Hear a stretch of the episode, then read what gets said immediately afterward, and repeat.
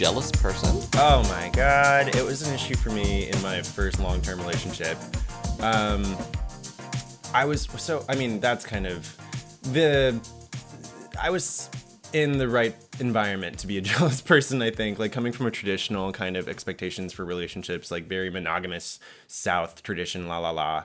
Um, and my parents are still together, so I have like ideals and whatever. You've said la la la so much on this podcast, I could make a whole song. Uh, do it. That is, you know what? what? It's like the epicenter of your of your triple word repeat. La la la. Okay, so I'm gonna, It all cool cool cool. Neat neat neat. La la la. I'm gonna take that and run with it creatively. Like I'm Yeah. gonna find more. That is like okay. It really is at the center of your speech patterns. Mm, fuck. Uh, I'm looking in a mirror that I didn't know existed. They all branch from la la la.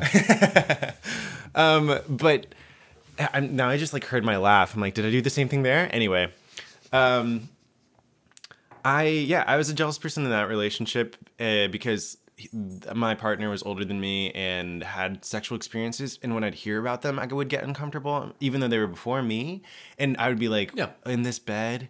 Here at this apartment, like I was a little baby gay that In was front of my just, salad. like just totally Not in front of my salad. not ready for it.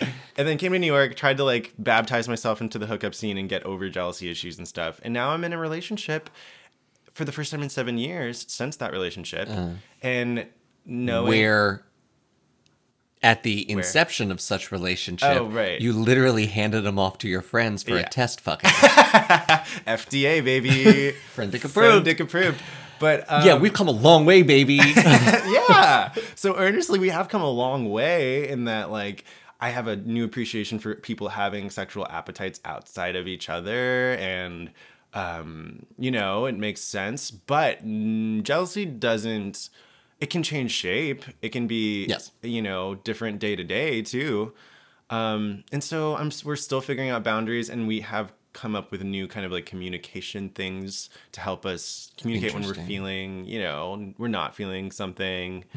Um, because, and this is me being transparent, and it, I don't think that Chris, my boyfriend, will mind because it's more me airing my dirty laundry of things that I've had to work with. But uh, for instance, um, we'll be out and you know at the bar and we're kind of that couple from the meme of like hey we saw you across the bar and we're digging your vibe um not literally but it will happen more organically than jack jack just had his eyes closed for the last 30 seconds after i said that I just tr- JJ the Predator. Uh, no, no, no, no. It's very hello. uh, I'm ready for you to Netflix and chill. And um, no, it'll happen more like you know. I don't know. Um, someone will start flirting, and it's just it'll it'll snowball from there. But here's the weird, uh, or not weird observation, but new observation I've had.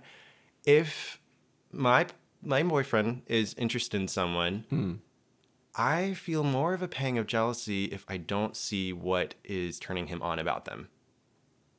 Oh, okay.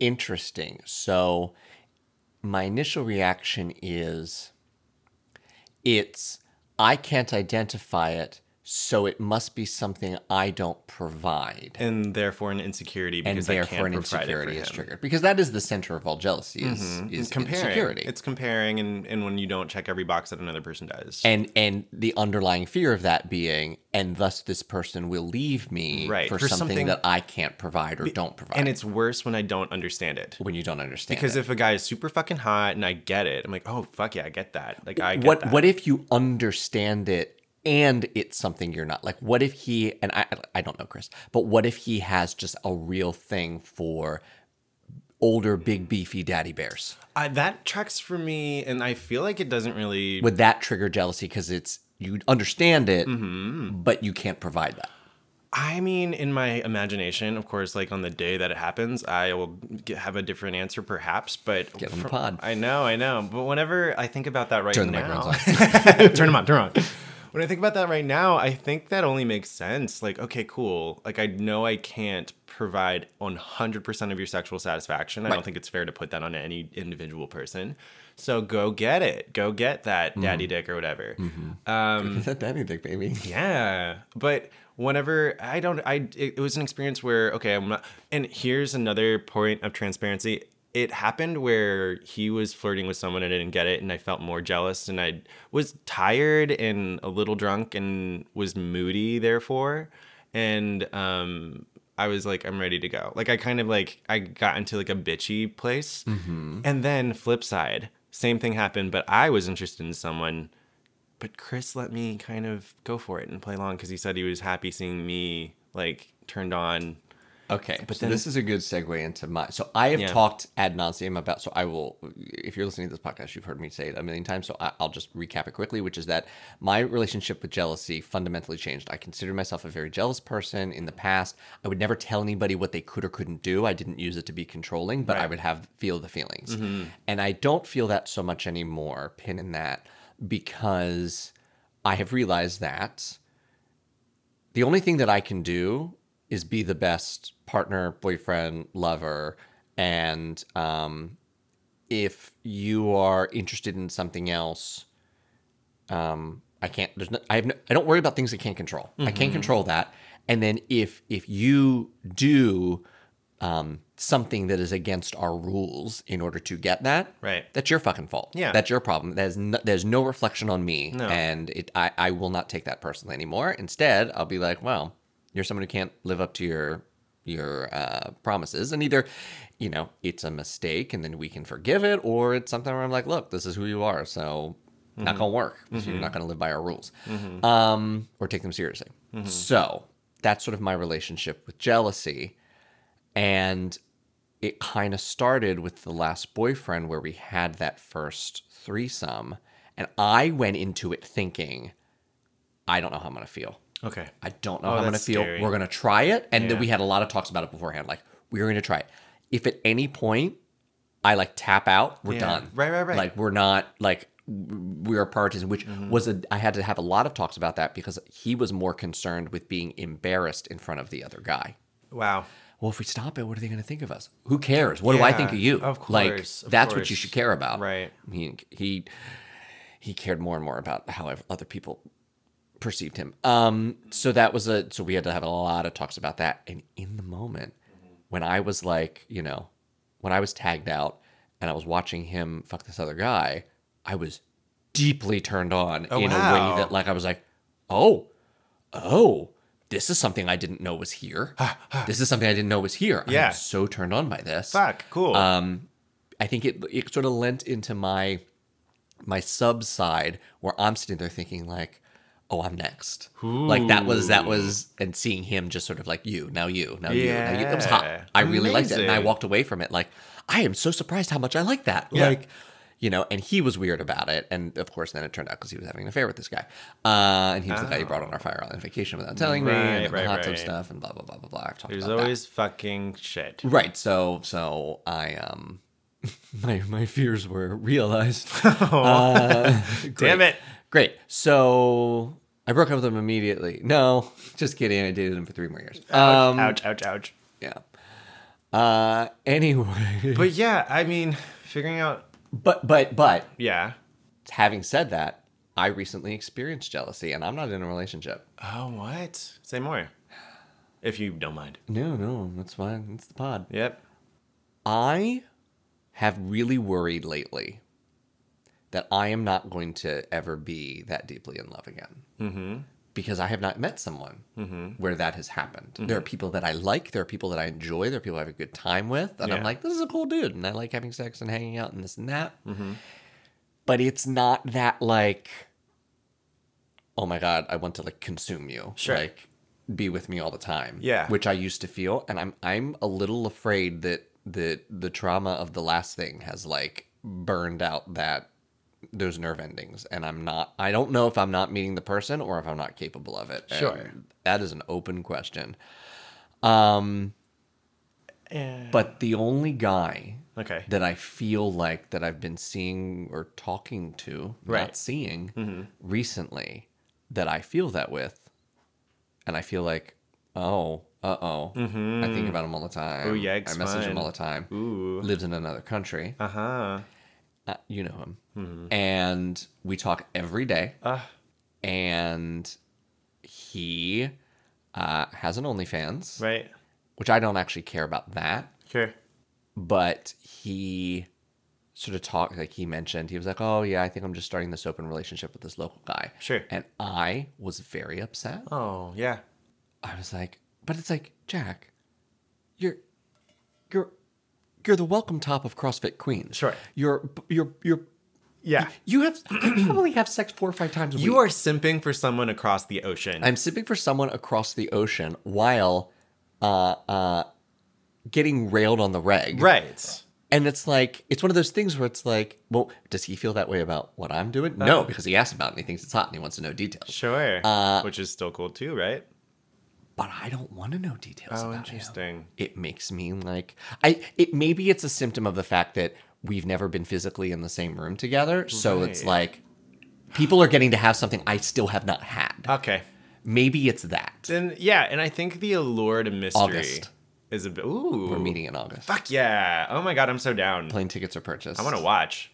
That is. Well, if we check, subscribe to his OnlyFans. That's right, right. No, no, there is no, a potential. no. Okay. Well, we'll tease it if it ever does. Still Um, gotta be a lawyer. Still gotta be a lawyer. I'm not above it. I just still gotta be a lawyer. right. But I um can I say that okay, and I don't want this to be toxic positivity or whatever, but the fact that those emotions are already like a a, a, a thing that are reality right now, Yeah. I think that speaks to your capability of feeling things and like how you know you're afraid that you know that kind of feeling gets burnt out and then you get tired, but I think this is a it's evidence of that not being necessarily true. Right. Right. And just to piggyback on that, I know you said you're turning 40. I heard a story from a friend recently about going to Florida and uh, going to like this orgy that they was unbeknownst to them, but featured a lot of like older gentlemen, and um, it was like older older guys that were like 70s and 80s still participating and i thought that like he and he was like you know and it was actually really special because it was so cute and like comforting like when people they would actually just like hold each other a bit and still participate and like help old each people be other fucking. up and that but like There's the- rampant chlamydia in nursing homes. Old people be fucking. and I, th- but like the way that he was telling the story and how like it was like this kind of uh, I don't know, still communal and and considerate and not so like, you know what I mean? Like it was sort of like it doesn't have to end.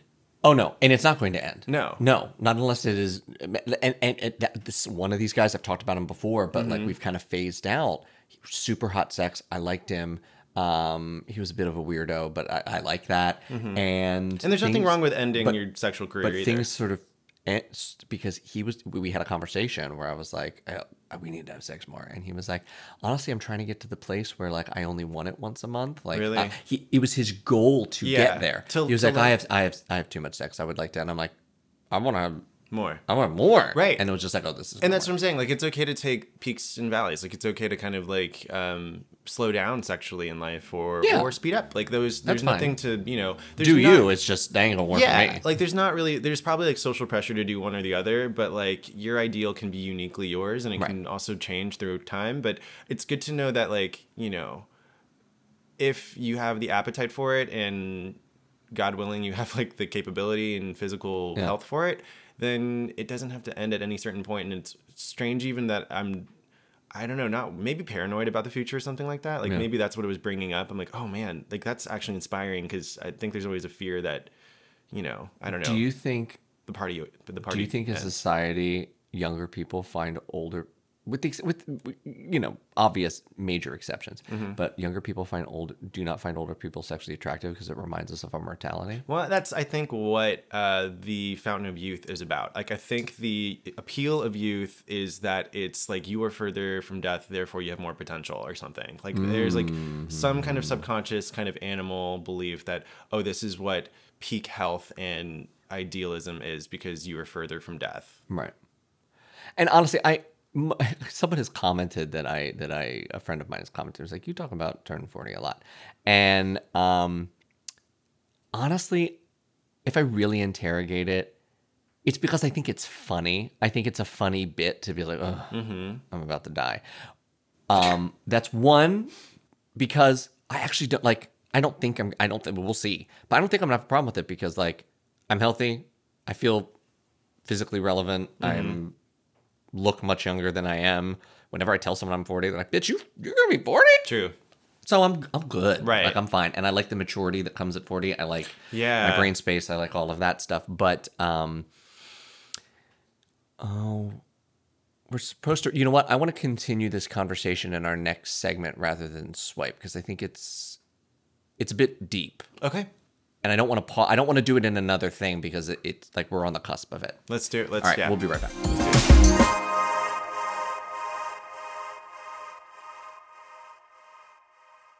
So we're skipping um, um, Tinder today because I was just on the cusp of something. I revealed this to someone recently.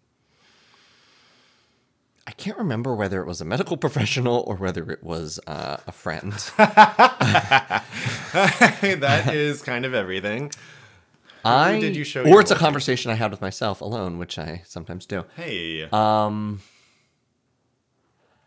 I used to lay. Oh wait, I hope I didn't do this on the podcast already. Sorry guys, I forget. We we do this too much. Um, but I don't think I talked about it with you. Wait, let's go in depth. I used to lay in bed as a child and pray. Yeah. I wasn't religious, but pray Yeah. That I would die at forty. Wow. I don't As know that we me if we touched on it, it had to be brief, but we can say more. And that's something that I haven't thought about in a long time. Mm-hmm. And it kind of came up recently. I mean, because I'm approaching 40, I think like this is my. Oh, no, I was talking about with a, a friend who's about to turn 50. And I said, yeah, that was always. Because he said he felt the same thing, but his age was 50. And like, this is his year of turning 50. So it's kind of weird for him. I'm like, that's so funny because this is my year of turning 40. And that is what I used to think as a child. I would lay in bed at night and pray that I would only go to 40. Was it against the age in general, or was it against yourself specifically at that age, or like what? Like So I don't know, and I want to unpack this. This is this is a bullet point to talk to the therapist about on Monday. Right. Uh, this is on the the agenda. Um, I think it's because I looked around at the adults around me Oh, and yeah. thought, "My God, I don't want this. yeah, yeah, yeah, yeah. You I don't like that. My idea, my experience of adult life, Mm-hmm. what my parents were, what my cousins were, all of that, where I grew up, it was just like it looks I don't want this. Yeah, it I don't want this. It almost in the same feeling. I didn't pray for. Well, some nights I prayed for death working at the law firm, but um, it's the same way that like when I was at the law firm, like I couldn't reconcile why I wasn't pursuing partnership harder. I knew that I had everything it took to be a partner. I absolutely, I, it was within my grasp. Um, and I was at a place where the only thing that would have held me back is being gay because n- one, there is there at the time there was deep homophobia within the partnership ranks, uh, and two, well, a and two, and two, um, uh, um, it meant that like I had no interest in like golfing or going to the Mets game or going to the Rangers or whatever. What like I wasn't I wasn't doing the soft the skills and the politics with the other partners Yeah. because I was like I'm not going to pretend no. to like this shit in order to hang out with you to like it like that's be, that's not part of my personality. Um, so that was would have been the things holding me back, but I had all of the talent, all of the intelligence, all of the skills, and you look at some of these fucking lawyers, and it's like they have no idea how to talk to people. How do they get clients? Because they're like fucking weird. Yeah. And I was very like I was a good explainer of things. I you know I I had a like I could have done it, Yeah. and my whole life. I have been, my personality has been the super A plus student who goes and gets the the biggest prize. Right. That is what I've been after. That's what I want. That's that's a whole other conversation. And I had this like like in the law firm, like, why am I not? Why am I suddenly not going for the prize? This is the prize. Okay. Be a law firm partner. Yeah. You'll make millions of dollars a year. You will, you know, have this, you know, status and like you're being the strat, you know, like this is that's the prize. And I don't fight for it because I don't want it. first time in my life not wanting the prize. Mm-hmm. Why don't I want this? Because I looked up at the people in the partnership and thought, They're I happy. don't want to live this way. No. I don't want to be this. I don't want to be amongst this. Absolutely. Like you have a ju- good judgment. The shit said in the hallways by partners. Oh, I took on an extra case so I don't have to see my family. That's scary. That's I'm a better fuck. mother if I'm not around. That's dark as hell. Regularly said. Oh no, thank you. I think you're dodging a bullet that way. Like that, Right, right, right, right. That's. I mean, I'm not- very happy with that decision. I never regret not staying at the firm, not for a moment. not entirely the same, but this is why I didn't go to college. Interesting. Yeah, I was in high school and I had plenty of friends because I I enjoyed having my brother's three years older than me, so I had his college friends as my friends, and we worked at the same job. And I just uh, worked on plays and stuff, so I had friends who were. Of course, that means that my friends had art degrees and were like, I'm just in debt. But uh, I saw that, and I'm like, that will be me if I pursue what I want. Like I'm gonna be Right. in debt and whatever, and then be mad that I spent money. And or or I had friends who had other degrees. I had a friend who had a master's in psychology and still couldn't find a job for five years after their Right. degree because And that's common. It's so common. And they were talking about like their. I mean, I'm overqualified with my degree, but I have no experience, so they don't want to pay me for someone who has no experience, and I can't get a job now. And I was like, this is a trap. I don't think I'm going to go to college. And I figured it out early on, but it was just noticing other people's symptoms. And the cost is very even between I'm sure between me and you, between me and my bro. Well, wait, I think you're my how are you 12 years younger than me?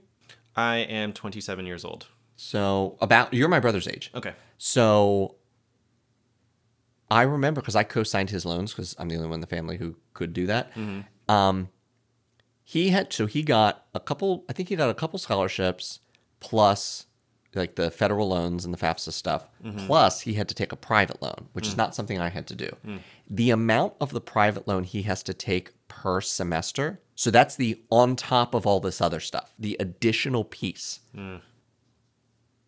is twice what I paid for my entire college a semester, It's a scam. 12 years apart.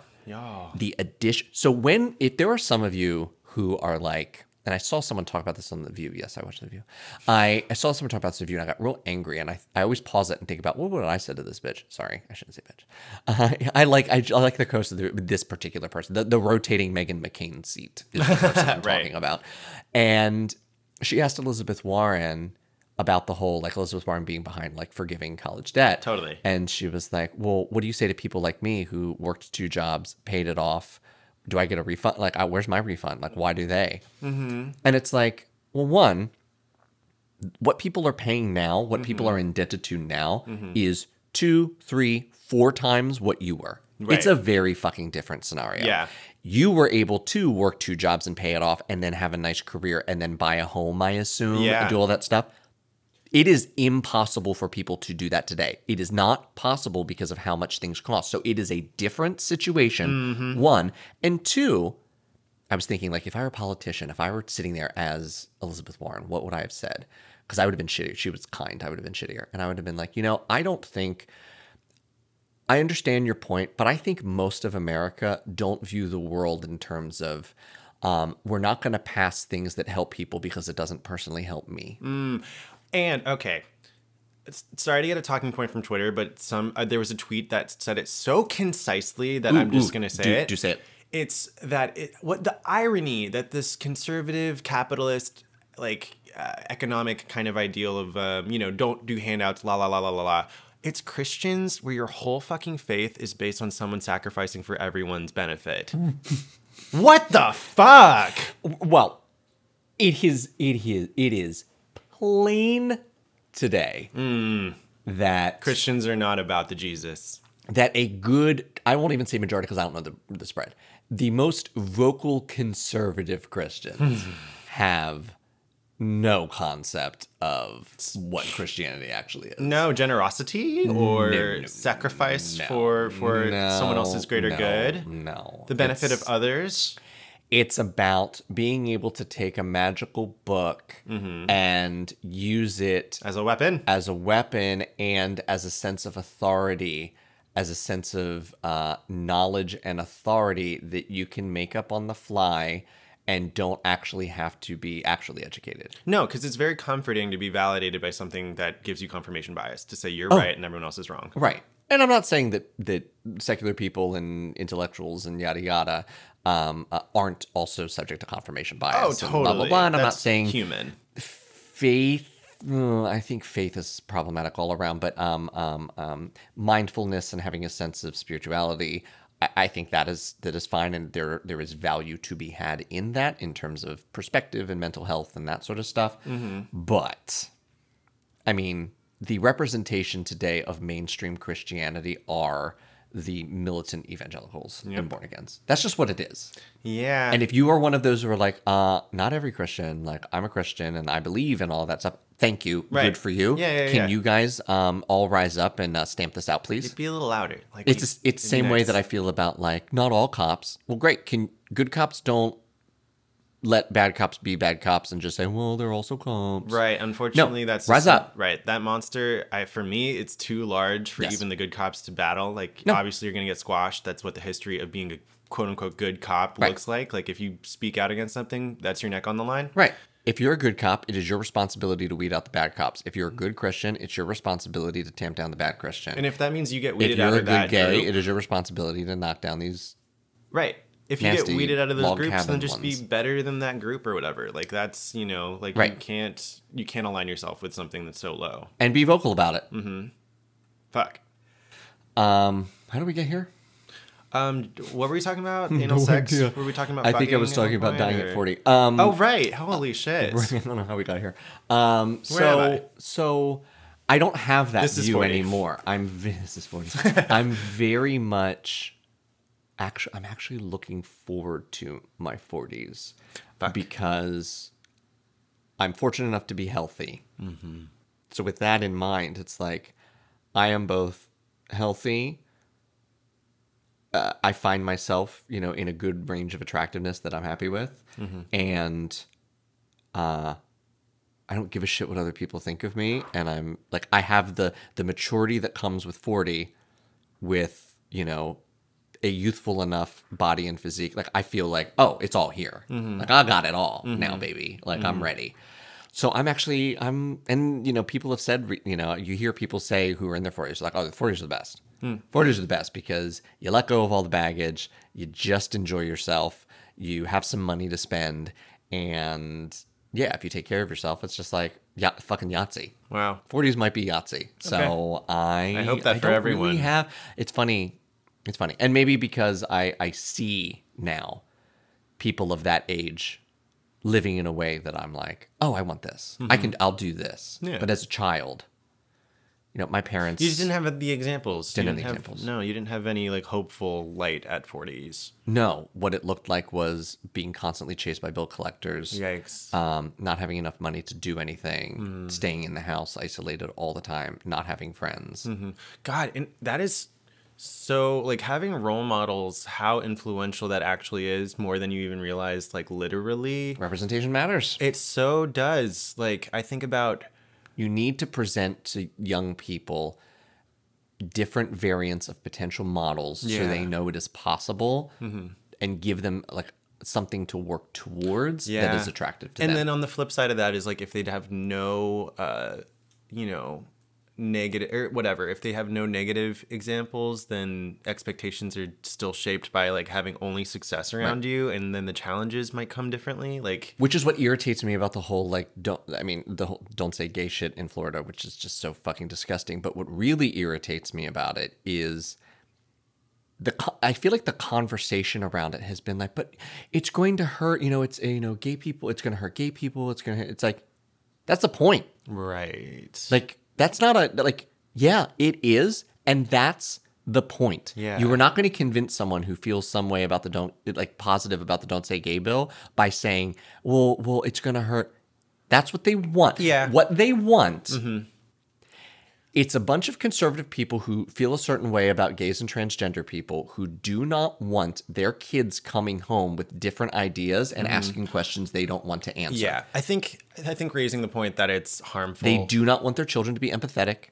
They Mm. do not want their they want their children to be as bigoted and hateful as they are, and it is a protection for that, so that they don't have to deal with it. I think that's this- what it's about. Yeah, but I think the uh, you could ma- I, maybe oversimplification of it to say like, oh, it's going to be harmful is sort of more of an alarm uh, call to action for the people that are a little more passive but Sure, aware of it. Sure, sure, sure, sure, sure. But um, yeah, that shit's it, exactly that. Like, if you don't realize that this is harmful and you are gonna be passive about it, then whatever wake up call you need, take this as a sign. Take any. Well, we as a as sign. society, I have fully, and we are now in the. So when we're recording this, we are in the the, the Roe v. Wade Alito decision has leaked, and we're we're all in the wake of that right now.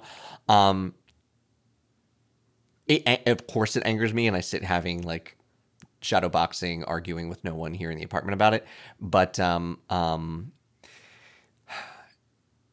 we as a people, especially the American people, and I think people at large, we're reactive, not proactive. Hmm. There was no amount of, you know, hey, if you if you don't vote, you know, and we don't get Democrats in there, you know, there'll be a Supreme Court judge over. If we don't stop the Kavanaugh nomination, if we don't stop Amy Coney Barrett, hmm. there was no amount of that that was going to work because we only mobilize when we're when we're injured, Right. not at the prospect of injury. Right. Un- Unless it's uh, over financing the U.S. military. right. um, but but the swing is for for the other side. Gay marriage happened. You know these progressive the progressive stuff happened. They react to it. Right. We have rights taken away. We react to it. That's the pendulum swing. It's a pendulum swing based on reaction to either a a reach or a fallback, hmm. and that's just the way it works. So I take solace in the fact that yeah, this fucking sucks for the temporary. Right. But what this does is energized to go make another land grab. I guess, so. yeah. We'll we'll hold, God willing fix the Roe situation and maybe take another couple points off the board, I- and then yeah. we'll get knocked back again, and then we'll reach and take another come. And that's just the way it works. Yeah, that's just it's not how my it's I hear exactly what you're saying. Progress is not linear. No, but I also can identify with the psychology of like I hate preparing myself for a problem that doesn't exist yet. Like I feel like I'm inviting it by kind of like being ready for it. And I'm just saying like and I know that's it's not the same thing to be ready for political uh pendulum stuff because that is exactly how the, the if you're aware of history then you know that that's how blowbacks happen whenever people vote certain Because it makes people pay attention who just are not going to pay attention. Right, right. And usually the people who feel more disadvantaged are going to be the ones who are uh, up in arms because if you're comfortable, then you're going to be more passive. And um, I don't know. I just identify with like, if life's good, then I don't want to think about the potential of it changing. Oh, I know. I'm the If exact good. opposite. I'm just always waiting for the other shoe to drop. Oh man, I know. I just want to live in it, but I. Uh, but at the same, but of course, situation to situation, case to case. Like if you're privileged enough to not know a country, a life before you know the gay rights movement, Right. Then you don't realize how much has fallen on the shoulders of people before you, Right. Like I, you know. But you, the more education you get, maybe the better you are at kind of like foreseeing that kind of stuff. But I also identify with like, I don't know, the privilege just kind of kept me blind to the sacrifices sometimes. Well, we hope you aren't blind to the sacrifices, and we'll leave you with this break to go check your privileges, and we'll hmm. be right back with a special guest.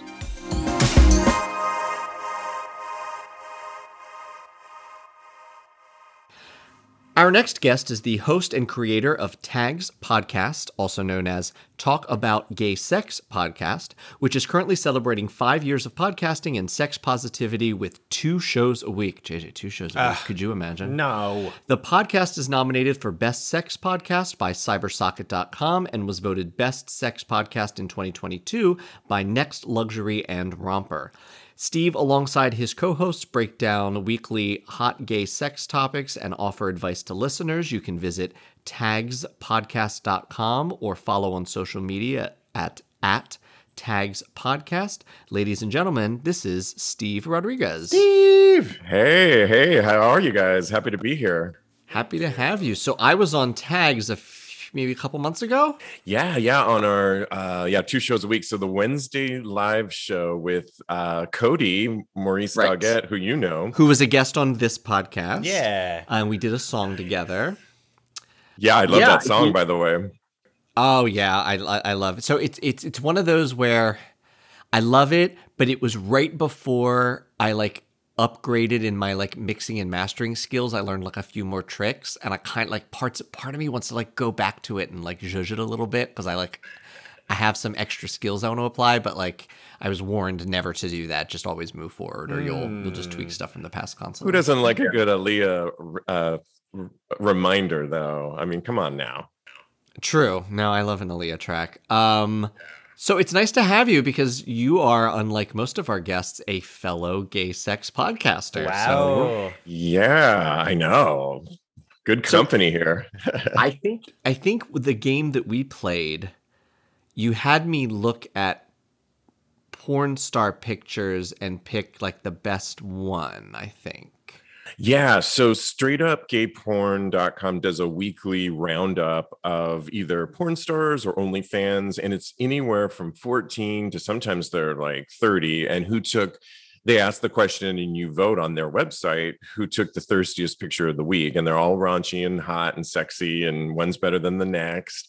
And so I thought uh, we do this fun thing every Wednesday, and we had you play where you pick the one that you like, but you have because we're audio. Well, that one's video, but it comes out as an audio podcast the next day. So it's our job to descriptively describe like what's hmm. going on in that picture and why do you like it. So you have to really get down and dirty and um you know why do you like that those hairy balls or what you know what is it about the curvature of his dick that you like you know that kind of stuff I love Which that. is funny because you guys were both aghast at to how I chose, which was which one of these people would ever be interested in having sex with me. Like which one of these people could I actually capture? And there was one, and you were like, you were like, wait, that's how you're picking? it's clever i really yeah i was really i think i was more impressed in the end and i'm going to steal that from here on out thank you very much I have no interest in lusting after someone who has no interest in me. I Compatibility is sexy.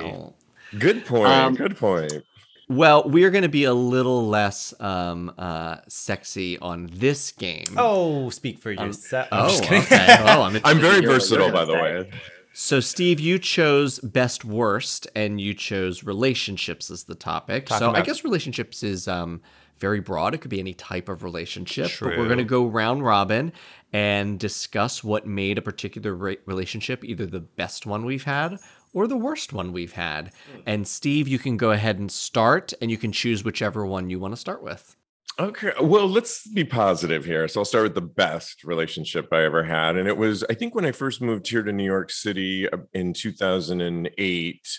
And then a year later is when I met a guy that we ended up dating for a good a year, a, a good solid year. We got to experience all of the holidays, the seasons, and memories of that relation. He was just so lighthearted. Met him on the dance floor of all places at a hmm. party. Yeah, Alegria of all things. And who, you oh, know, Oh, yeah. like the porn stars. I mean, I wouldn't think that I would date somebody that I met, you know, on the dance floor, but we did. And he was just, I think my favorite thing about it was he was so easy breezy, lighthearted, made me laugh, which is one of my favorite things. And we, you know, we we threw a Christmas party. We I remember going down the street, you know, here in New York City. There's little there's Christmas stands with Christmas trees, and I remember walking down the street with like an eight foot tall. I have really high ceilings, so it was like a really tall tree, and we're stomping down the streets to take this Christmas tree, decorate it through a Christmas party.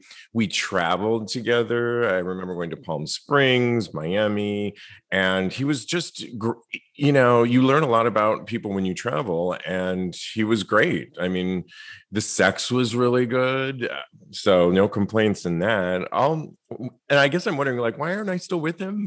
But um yeah you know all good things come to an end. And i have to say though i think about uh, we are still friendly though. I mean he he really meant it in the end when he said that you know um well i'll always be around and like his family members if i ever post something on facebook they comment or like a picture that i post. So i just have warm and fuzzy feelings about this relationship that i had. So, why don't you reconnect? you know i think now it's too much time has gone by. We did reconnect a few years a couple times. Like we had you know breakup sex a few different times and we i mean i've seen him out here and there but i just think that time has you know our time frame has moved on. I think uh, we just we're just always happy to see each other kind of thing. So mm-hmm. i don't know. I think it's a timing thing. So the best relationship I ever had is funny because I complain about it so much because it was my most recent one, but it, it's definitely my the most recent one. So we broke up now about three years ago, and it's it's I'm able to talk about it in this way now because the way it ended was so horrible and so traumatic and so life changing for me that it was very hard for a long time to remember anything positive about the relationship. I just I couldn't. I had to survive. And uh, part of that was making sure he was the villain of the story, which he was. But now that enough time has passed and enough healing has passed, I just remember all of the very, very good times. And I do think, as a whole, if I'm looking at the other relationships I've had, they were the best times that I had. And I was probably the most deeply in love with that man. And it's a shame because the person I loved was someone I, I thought he was and not someone who he actually was, which sucks, but it does tell me that I'm capable of that sort of depth of feeling. I just have to actually do it for a, a real person at some point. Um, but um, yeah, he, and I guess the biggest lesson I learned with him was I always had a real problem with the separation and the compartmentalization of my romantic self and my sex self. It was difficult to marry those because I think I had some internal sex shame from my upbringing where I always looked at that side of myself as like, oh, that's the bad self that like, okay, explore for a little bit, but then you, you know, you got to grow up, you know, get, mm-hmm. take that away. And he was the person that taught me like, no, no, no, you can be with someone that you hold hands and kiss in a movie theater and do romantic things with, and then also text you that when he comes home, he wants to find you on all fours, ass up in a harness. He's going to destroy you. Like we could do both of those things and and then after you know be loving again and like just like no you can have all of this in one person. And he was really the first one who taught me to look for that level of integration which is now something that like is paramount to all of my future relationships. So i have to ask you just any of these did that show up in your web series at all? Because i know you have a couple relationships. I, I watched season one and you have a boyfriend in season or is it season one or season two of your web series season do I have a boyfriend in season two? No, I'm I'm fucking around in season two. I have that. Oh, I'm dating that. The I'm dating Misha's character in season two, and then I call it off.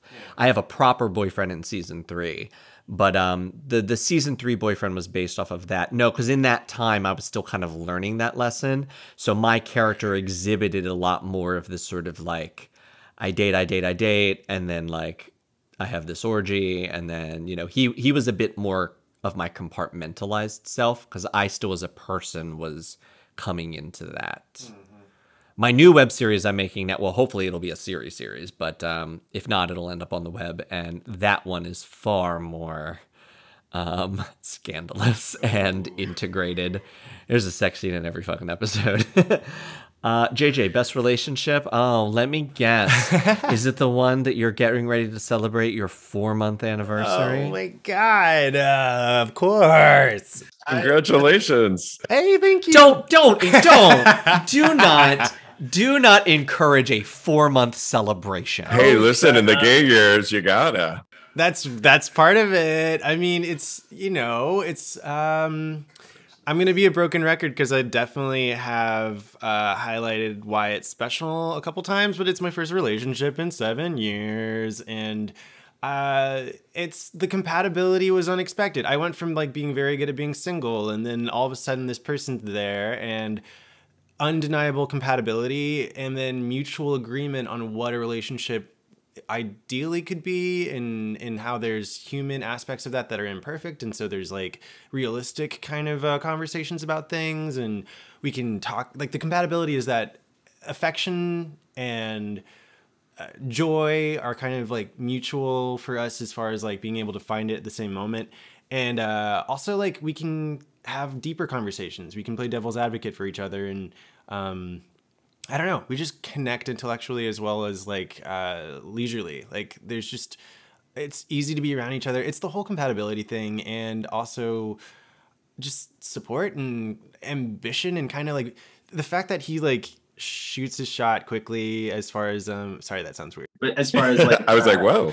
yeah. as far as like it took less than a month for him to ask me to be his boyfriend and it was like hey i think i'm gonna take a gamble because i can't help but verbalize that i'm very very excited about you mm-hmm. and taking that risk and that leap of faith or whatever. I was very very turned on and attracted to that and it's still kind of you know we're only four months in but the mo is like radical transparency. And mm-hmm. i i f- like trust the investment so much that i'm just still hyped. Nice. yeah. All right, so let's bring it down. Bring it way down. Let's drop some fucking bombs. Steve, what's your worst relationship? What's my first relationship? Worst. It's worst, sorry, worst. worst relationship. It was a guy that I was convinced I didn't even want to date. I said yes to a date. I thought he was a nice guy, and I don't know what happened with the whole my mind, but I let him kind of infiltrate into my world. And when I say infiltrate, he befriended.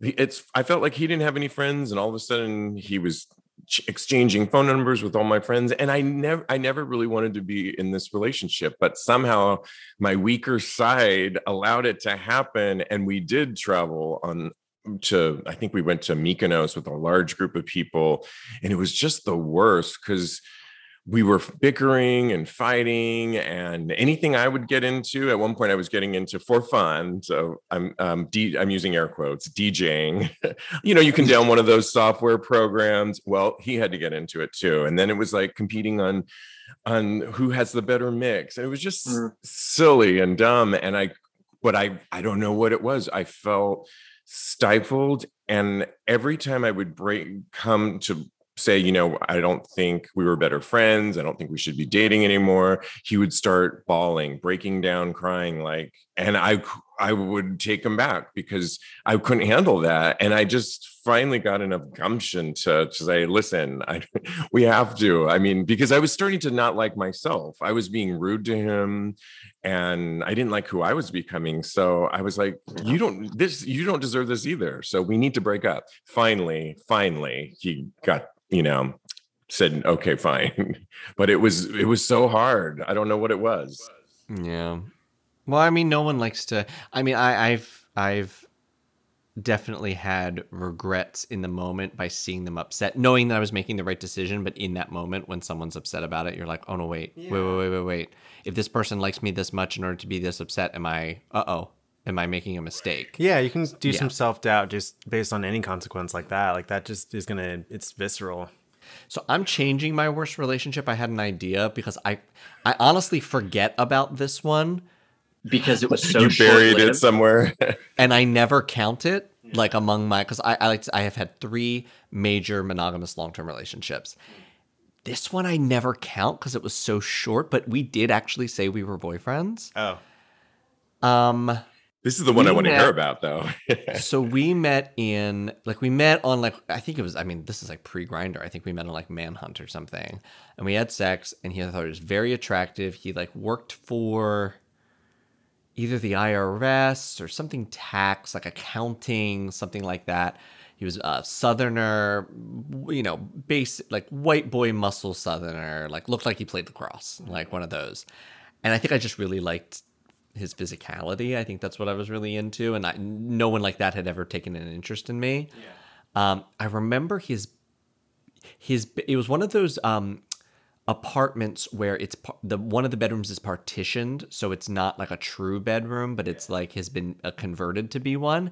And because it was the living room that was converted, the heating unit was within his room for the whole apartment, so the room was a fucking sauna at all. He would take his watch off of the the the the windowsill and it would be like hot to the touch. He had to wait until it was like that. It was just so t- like I hated that. Our sex ended up not being very just good. It was just kind of just kind of there was no intensity, there was no passion. It was sort of paint by numbers and uh, and then I, we had a conversation early on. I was getting ready to take finals. I think it was my second year of law school or something, or maybe it was first year. I was getting ready to take finals, and he goes, um, um, well, I, I have a conversation with all of my boyfriends. Where I'm like, look, if you are ever tempted to do something outside the relationship, like I prize monogamy, especially in the beginning. So if you are ever tempted, I would rather we have a conversation about it than have a conversation about finding out you've done something. I would I, rather you li- I come like to me. that.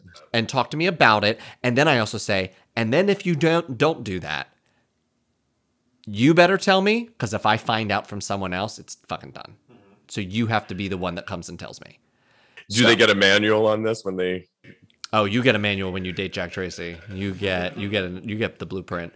So I'm actually very like. There's a couple things, but I'm- actually I'm surprisingly very low maintenance. You're just experienced. It just experienced. So anyway, so he's like had this like we we already started dating, but he already had this plan to go to Miami. He goes to Miami. I have a feeling he comes back and he's like, yeah. So you know, you said so. You know, I did hook up with this guy a bunch and like this and that.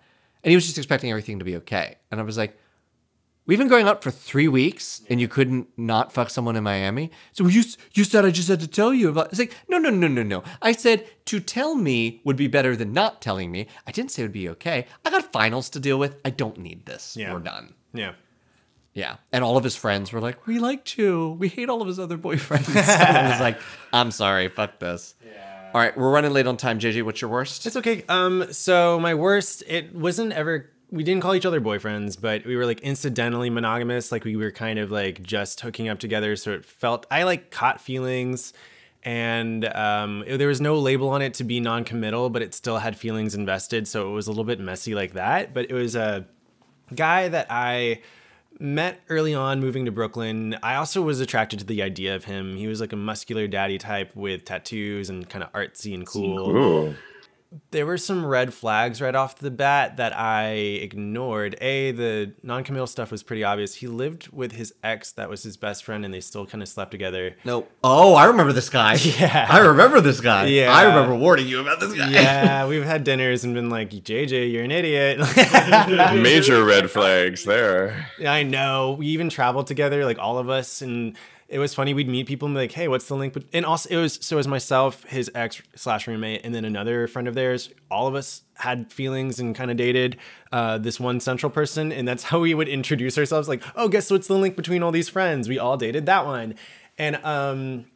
I mean, like that's like oh, there's a way to navigate navigate that that's probably less messy. And also, I'm not saying it was the absolute like I didn't get I didn't have to like recover from this too much, but out of like looking back on the fortune that I've had with guys, this was probably just like the least fortune and the most like what are you doing? And the other thing was that I like I felt like I had to instigate most of like the uh, conversation unless it was just him texting when he was horny and I took that to heart, and then he would get mad that I hadn't texted him in a while. And I'm like, well, no, no, no, no. It's like I'm instigating hanging out. You instigate just sex, and I, like, what? I don't know. It just was an incompatibility on a number of So you're ways. telling me someone that's constantly hanging around with people they are currently, or like all the people that they sleep with and all of their ex boyfriends, is starved for attention and needs you to instigate everything and, and validate their self worth? Is that what you're telling me? I'm so surprised. I know. Well, it sounds um, like it could have been fuck buddies, though. More like maybe just misnaming it is Yeah, what it could've, was. You like- know.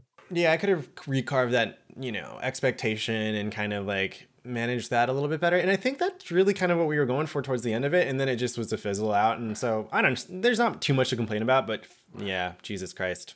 Well, if you would like uh, less uh, uh, w- w- whining about relationships and more describing uh, um, cock, porn star cocks, uh, you can definitely follow um, Steve Rodriguez over at Tags Podcast. Steve, where else? Can, what else should people check out of yours?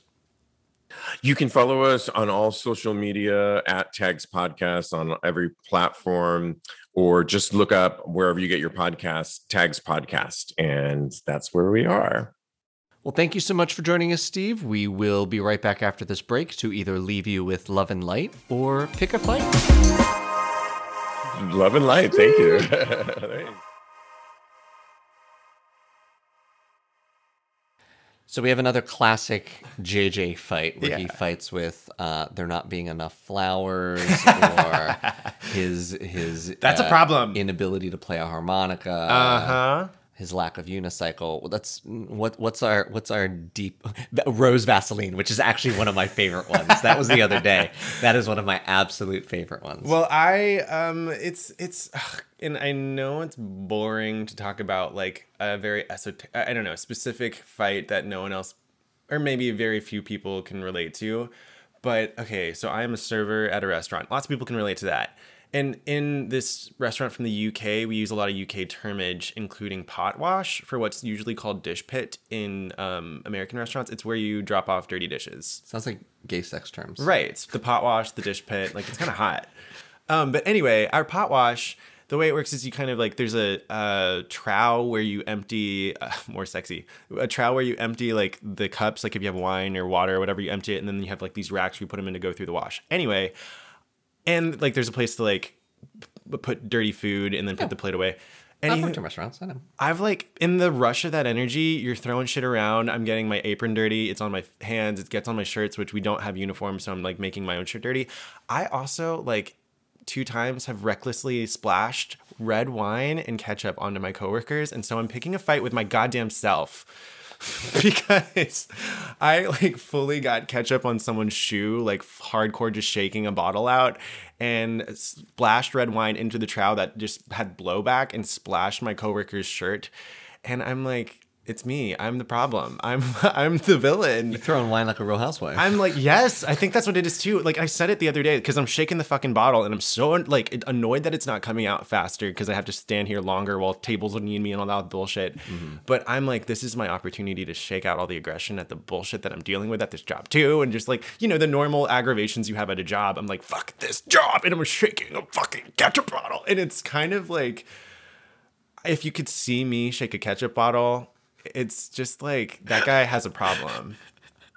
that sounds like a man, baby. If you could see me shake a ketchup bottle, and just imagine. Yeah. If, if anyone's turned on by an angry, angry man, just watch me g- fucking shake that ketchup bottle. so I'll leave us with uh, Ketchup. love and light. Oh. Um, so I think I've mentioned before. Uh, it- it's hard.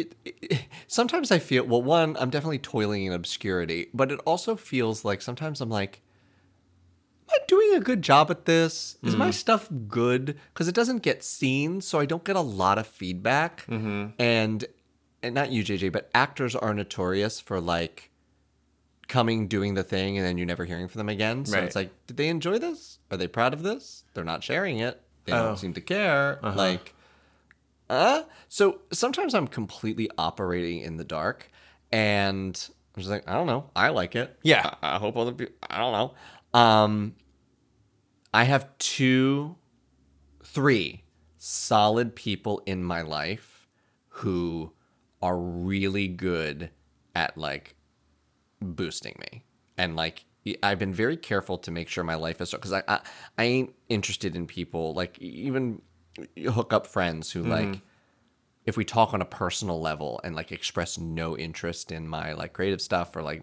don't nothing like I'm like no no. I need people around me who are like this is cool. This is mm-hmm. great. You're doing a great job. This is neat. Oh my goodness this is going to be so big. And this and that. Those are the only people I want in my life. I need people who who fuel the fire. Yeah. that's it. That's You're- it. And I have three friends right now that are when I'm down or when I'm like I don't know they're like Jack it's just a matter of exposure. This is great. Like you're doing a good job. You're that people are really excited about my new album. Um, so it's just nice to finally, after a long time, have those people who like I can turn to and be like, "No, you're keep going, baby. You're doing great." Isn't that the fucking ticket? The fact that like confidence breeds more bold decisions and more bold choices within Right. your art, which usually, well, usually, and even if it doesn't, it manifests in more interesting art and Right. more kind of like, uh, you know, you like the more confident you are about sharing something, the better it is. Usually, right? Like even Right. your confidence feeds the actual outcome of of your product. Absolutely. And uh, isn't that just the fucking ticket? Like the the people you surround yourself can literally kill or foster your creative appetite for yourself. Right. And I was in relationships where the person was sort of like, oh, this isn't for me. I'll never forget, I wrote a, the first thing I ever wrote, I think I've talked about this before, but the first thing I ever wrote was a Star Trek uh, spec script because I was like, let me just, because I, I don't, I don't know if I know how to write. Let me write something that like I don't got to do any research for. I know these characters like the back of my hand. I don't got to invent anything. I'm just gonna write a plot and a story and see if I can like do it. And I was extreme. I still am extremely proud of it. I think it is very. I mean, I would love to get money and be hired by Star Trek to do it. I think it's great. And I shared it with my partner at the time. We were on. Like I kept asking him because he was a Star Trek guy. I was like, "Can you read it? I would like to know your thoughts." And he always kind of like push it off, push it off, push it off. And then we're like on the Long Island Railroad taking a long trip somewhere, maybe Fire. Island, I don't know somewhere. Mm-hmm. And I was like, give me I was doing other stuff and I was like, if you wanted to read the script and he was like, okay. Had it as like a printout, read three pages of it. It was like, this sounds like you, not Star Trek, dropped it, moved on to other things. And I just remember being like, huh. And, you know, friends who like don't come to your stuff or don't, you know, interact with your stuff. And it's just like I was constantly surrounded by people that were just like, yeah, we're gonna forget about this part of you because I'm not interested. Um, um, we're interested in your body or your ability to buy strings. And I it's nice for the paradigm shift to finally have some people around who are like, baby, you doing it. Keep going. We're happy. We're proud of you. New York is good for that shit. You'll find your people. Right. So that's where I'll leave my love and light. You know who you are. Um, most of you listen to this podcast. Um, so that's it for us today. Uh, you can support JJ and I and be one of those people who bolsters us and, and raises us up. Yeah, help us do better because that's what better. that is. Uh, by dropping us a comment, giving us the subscribe, sharing it with a friend. You can also interact with us on Instagram at, at Dying Alone Podcast. You can find me at, at Jack Tracy Official. And me at JJ Bozeman. Dying Alone Together is brought to you by Necessary Outlet Productions. You can find more from Necessary Outlet at www.necessaryoutlet.com or on the Necessary Outlet YouTube page. Do not forget to like and subscribe. Mwah.